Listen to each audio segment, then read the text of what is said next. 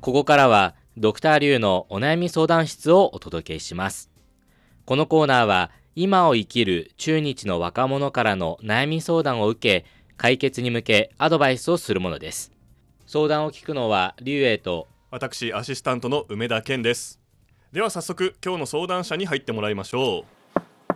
失礼します。どうぞ。では自己紹介をお願いしますはい。皆さん、こんにちは。ハン・フレーと申します。北京第二外国語学院から参りました。出身は浙江省です。どうぞよろしくお願いします。よろしくよおろし願いしくお願いしまますす。出身が浙江省ということで、はいはい。まあ私も出身が浙江省なんですけど、はいはいはいそうですか。浙江省のどこですかうん、キンガーです。あ 金貨っていうとあの金貨ハムであ、知もらうれすごるい有名なところで場す。所ですねはい、そうですね。とても美味しいです。ハム好きですかはい、好きです。でも地元の方ってどのぐらいの頻度で食べてるんですかそのハムうは。ん普通はおお施設のとお施設の時よく食べています。その何がお祝いのことがある時、あーうんなんかイベントとかお祝い事があると、うんハムを食べるっていうことですか春節とか、はいはいはいそうです、うハムは普通冬でハムを作りますかあら、うーん、春節の時はちょうどハムの出来た てはいはいそうですなるほどね、いや美味しそうですよね。っていうか美味しいんですよ。私食べたことありまそうすけでど。すよね、はだっいて同じ浙江省出身ですもんねなんかさもそうなんですかみたいに聞いてましたけどはいはい、えでも地元の方はどういうふうに食べるんですかうんそのハムの部分によって違いますその食べ方へえそっか部位によって違うんだ、はいはい、うんそうです、うん、 詳しいことはよく すみませんがでも私は茹でたコーンが好きですあうーん茹茹でるでんてだそのまま、はいはい、何かつけますかうん、別に野菜とかつけています。そのハムの味は、そのハムの味でスープが十分美味しくなれるから。あそうかそうか茹でてはい、ね、は茹い、でてだから野菜とかも一緒に茹でてっていうスイスープにするんだ、はい、はいあーそうです。えー、いや、うんこれは知らなかったです なんかお腹空いてきちゃいましたねそうですね、はい。そしてハンさんは大学は浙江省だったんですか？はい、そうです。はい講師にあります。杭州の大学。えーうんうん、それで北京にはいつ来たんですか？陰性になるから、北京に来ます。大学院にうんはい、はい。進むためにこの今ねその第二外国語学院ではい勉強してるということで、うん専門はどういうことを勉強してうるんん、ですか？翻訳です。うんう、うんーん翻訳それはどういったような内容を学んでるんですか翻訳実践とか、翻訳の理論とか、そして通訳の授業も受けています。通訳の授業は全体の何パーセントぐらいですか？ 30%。三十パーセンあト。はいはい、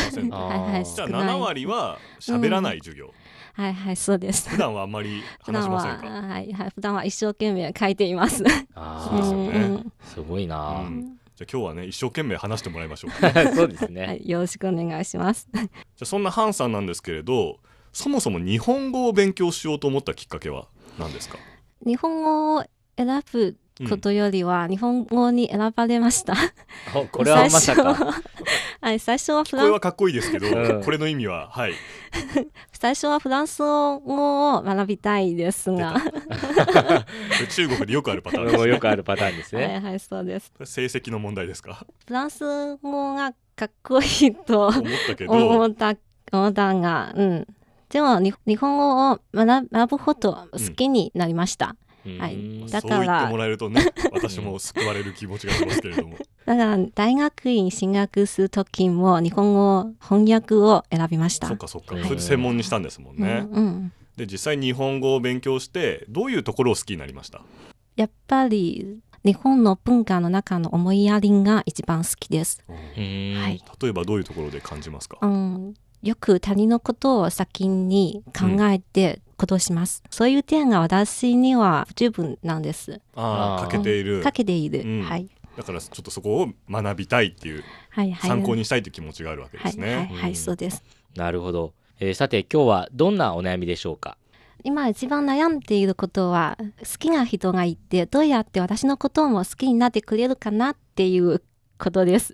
おーあら、恋のお悩みですね恋のお悩みでしたよ。はいおーまあ、好きな人がいてどうやったら私のことを振り向いてくれるのかなっていうことですよね。ですね。ちょっとこれアドバイスするには、うん、もうちょっといろいろ聞かないとそうですでねき。ないんで、聞いても大丈夫です か？はい、はい、大丈 夫です。ちなみに、うんえっと、同世代っていうかえーそういうような感じの方ですか、私の先輩です。おーうん、小学校の時からずっと彼のことを聞いて憧れて います。小小学校小の時から学校か、もうだいぶありますよ、以前ま長で。いですね、はい、長いです。へーうん、彼はとても素晴らしい人です、うんうしかし私は彼にとってただの後輩かもしれませんだからへえ片思いですずいぶん長い方随分長いですね、はいえそれどこら辺から気づいたんですかそのうん先輩のことが本当に好きだっていうのは、本当に好きだときつかったのは高校生の時、 小学校から知り合いで、はい高校生の時にう気づいてん自分の気持ちに気づいてはい、今に至ると彼は高校を卒業してからすぐに留学に行きましたあーその後はだんだん連絡が取れなくなりました。去年12月末にやっと連絡が取れましたが、 最初の挨拶を何していいかわからなくて、明けましておめでとうって言っちゃい ました。 えその時はもうすぐ元日ですので、はいうんじゃあまだ前前に言っちゃったんです ねうん開けてもいないのに開けましておめでとうそっってか言ったそっかはい、はい、そうおでーす。そう緊張しちゃってね、うん、はい、はいじゃあはい。だいぶ最近ですねうん、はい、その1ヶ月ぐらい前のこと。へえ、うんはい聞いちゃっていいですかあのだって高校卒業して先輩が留学し留学て、その時はまだ高校生ですよね、ハンさんははい、その時は点いで。はね、後輩だから、それから大学4年間ずっとその先輩に一途だったんですかうん、 はい、多分。へあー多分そうです。純愛うん純愛ですね 純愛ですすよごいあの皆さん聞いてます かすごい力っていうかなんか純粋なね思いを感じますね、うん聞きたいことがありますが、私はさっき言ったその時は挨拶のと挨拶のこと、うん明けましておめでとうって言っちゃいました。もし先輩たちが彼の立場に立ったら何を返事しますか。あそのあ明けましておめでとうって来たら、えーはいはい。後輩後輩の女の子からね、う、うんんで私は何を返すかっていうことですかうん。あーいやでもあの僕そういうのはうんあのもうすぐポンって返しちゃうタイプなんでうん「明けおめ」って送られてきたら「明けおめ」ってすぐ返す性格なんですね。そうですね。私もそう思います。うん私は梅多村田中分さん先生は。私はまあ突っ込んじゃいますね、早いわってああ なるほど、早すね、ぎるわ、うんもうもう処理しちゃうそこで。うんうんいやでもそうもちろんそれはね好意を持ってですようんなんでやねんっていうふうにうね、ん、えはい実際に帰ってきたの は彼の返事は誰って。誰 まあいやじゃあれあそれは正しい だって急いにえいえいえ友達申請されて「明けおめ」ってえまだ開けてないよっていう時にやっぱすごい疑問があるからそこでやっぱ根本的に解決するにはまず誰ですかって聞くのは正しいよ。うんあどうしよううん想像以上に純愛だ これえ実は WeChat の親友申し込みうんうんに名前を付けましたのに、あ うーんはい SNS でねあーそうね、はい友達申請する申請時にううんん名前を書いいたんですねはいはい買いました、 書いた上でうん、誰ってちょっとショックちでょっすねとそれね落ち込んでいましたあそれでじゃあさっきハンさんが言ってた私は好きだけどもしかしたら彼にとってはうんただの後輩の一人かもっていうのは忘そういううんすでに忘れてしまいまし理由があるんですた、はねい、えちなみになんかその先輩には、えー彼女とかいるんですかいやいませんあそれは聞いたんですかそれは友達の兄はそのうん先輩の同級生おです、おおーはい情報源ですね はいはいはい情報源、うん、はい情報を くれました、なるほど、うんえもう北京ですかその人は実家の方ですか、えー、えーじ実家も金河です。ああじゃあ実家にいる先輩なんだ、今今は金貨にいるんですね先輩ははい、今は冬休みで金河に普段帰りはました。普段普段は甲州にいます。講習あ会ーはうんまだあのどどちらにしろその実家の方でその活動っていうか、まあ勉強をしてるっていうことですかまあね。ふるさとが同じという限りつながりはありますようねんはいはい。なるほど。はいということでまあ多分まだまだ質問したい内容があると思うんですそうがですねとりあえずここで解決方法を考えてみたいと思います。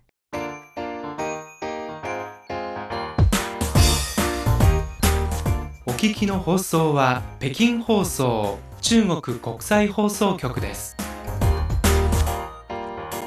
ドクターリュウのお悩み相談室今日は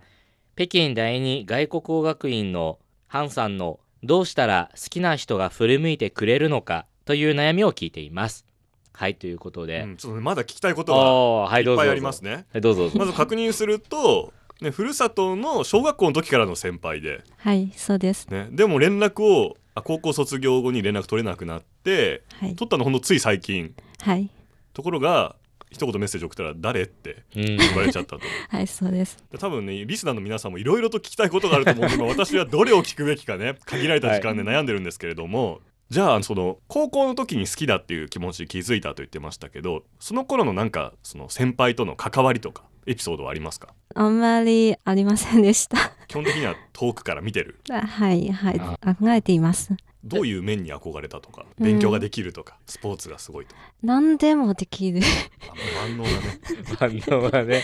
かっこいい先輩だったんでしょう はね。いそうですね、うんちなみにその先輩に対して告白はしたことはありますかありません。ずっと片思いのままで確認ですかその間にこう恋人は他にできたりとかしていないんですかうん。答えられたらいいです よ大学の時が彼は恋人がいたことが知っていあます。先輩はねはい。あハンさんはいない恥ずかしいですが、恋愛経験は一度もないです。うんああだからもうね、うんずっと先輩のことを思ってるからね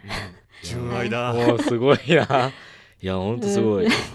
これをね私たちがアドバイスしていいのでしょうかていうことですよでねすけれども でもまあねせっかく話していただいたんだからね誠そうです心誠意ね対応していかなければねはいということでじゃあ私からアドバイスいいですかじゃあ先にドクターリュウどうぞはいあのーもう本当に純愛なんでこれはあくまでもその男性としてこういうことをされたらもしかしたら、まあ、気になっちゃうんじゃないかなということを勝手に想像しながらアドバイスをさせていただきたいと思います。なるほど大切な観点ですねはい、結論から申し上げますもうい WeChat で、もう毎日毎日メッセージを送ってください